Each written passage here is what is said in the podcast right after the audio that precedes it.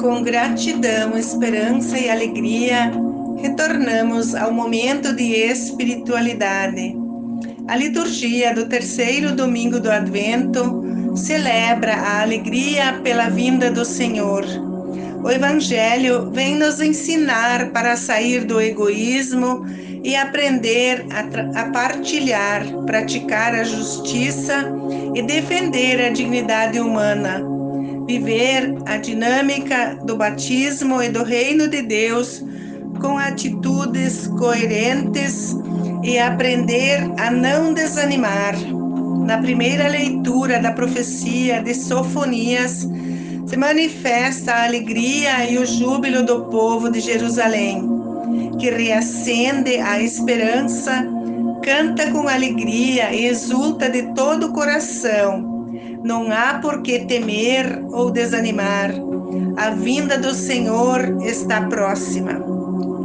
Na segunda leitura, São Paulo convoca a comunidade de Filipos para se alegrar sempre no Senhor e com alegria superar as inquietações e apresentar a Deus as necessidades em orações e súplicas acompanhadas de ações de graças.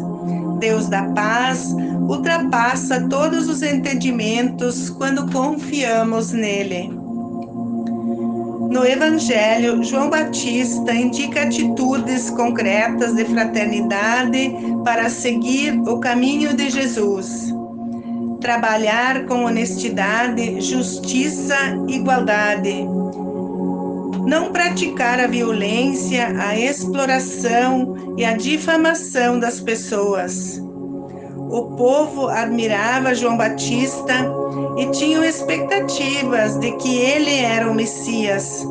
Mas João, com humildade, dizia: Eu não sou digno de desamarrar a correia de suas sandálias.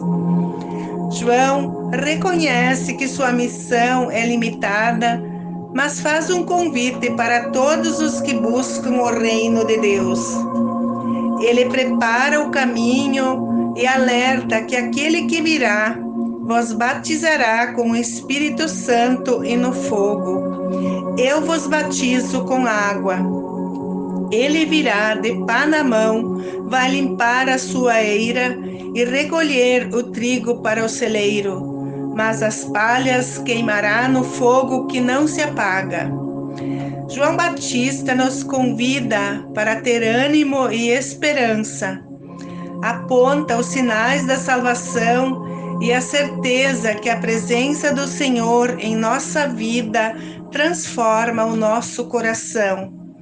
Precisamos trazer em mente que temos uma missão para cumprir e a mensagem que João Batista traz para a preparação do Natal é um convite para sermos comunitários e justos.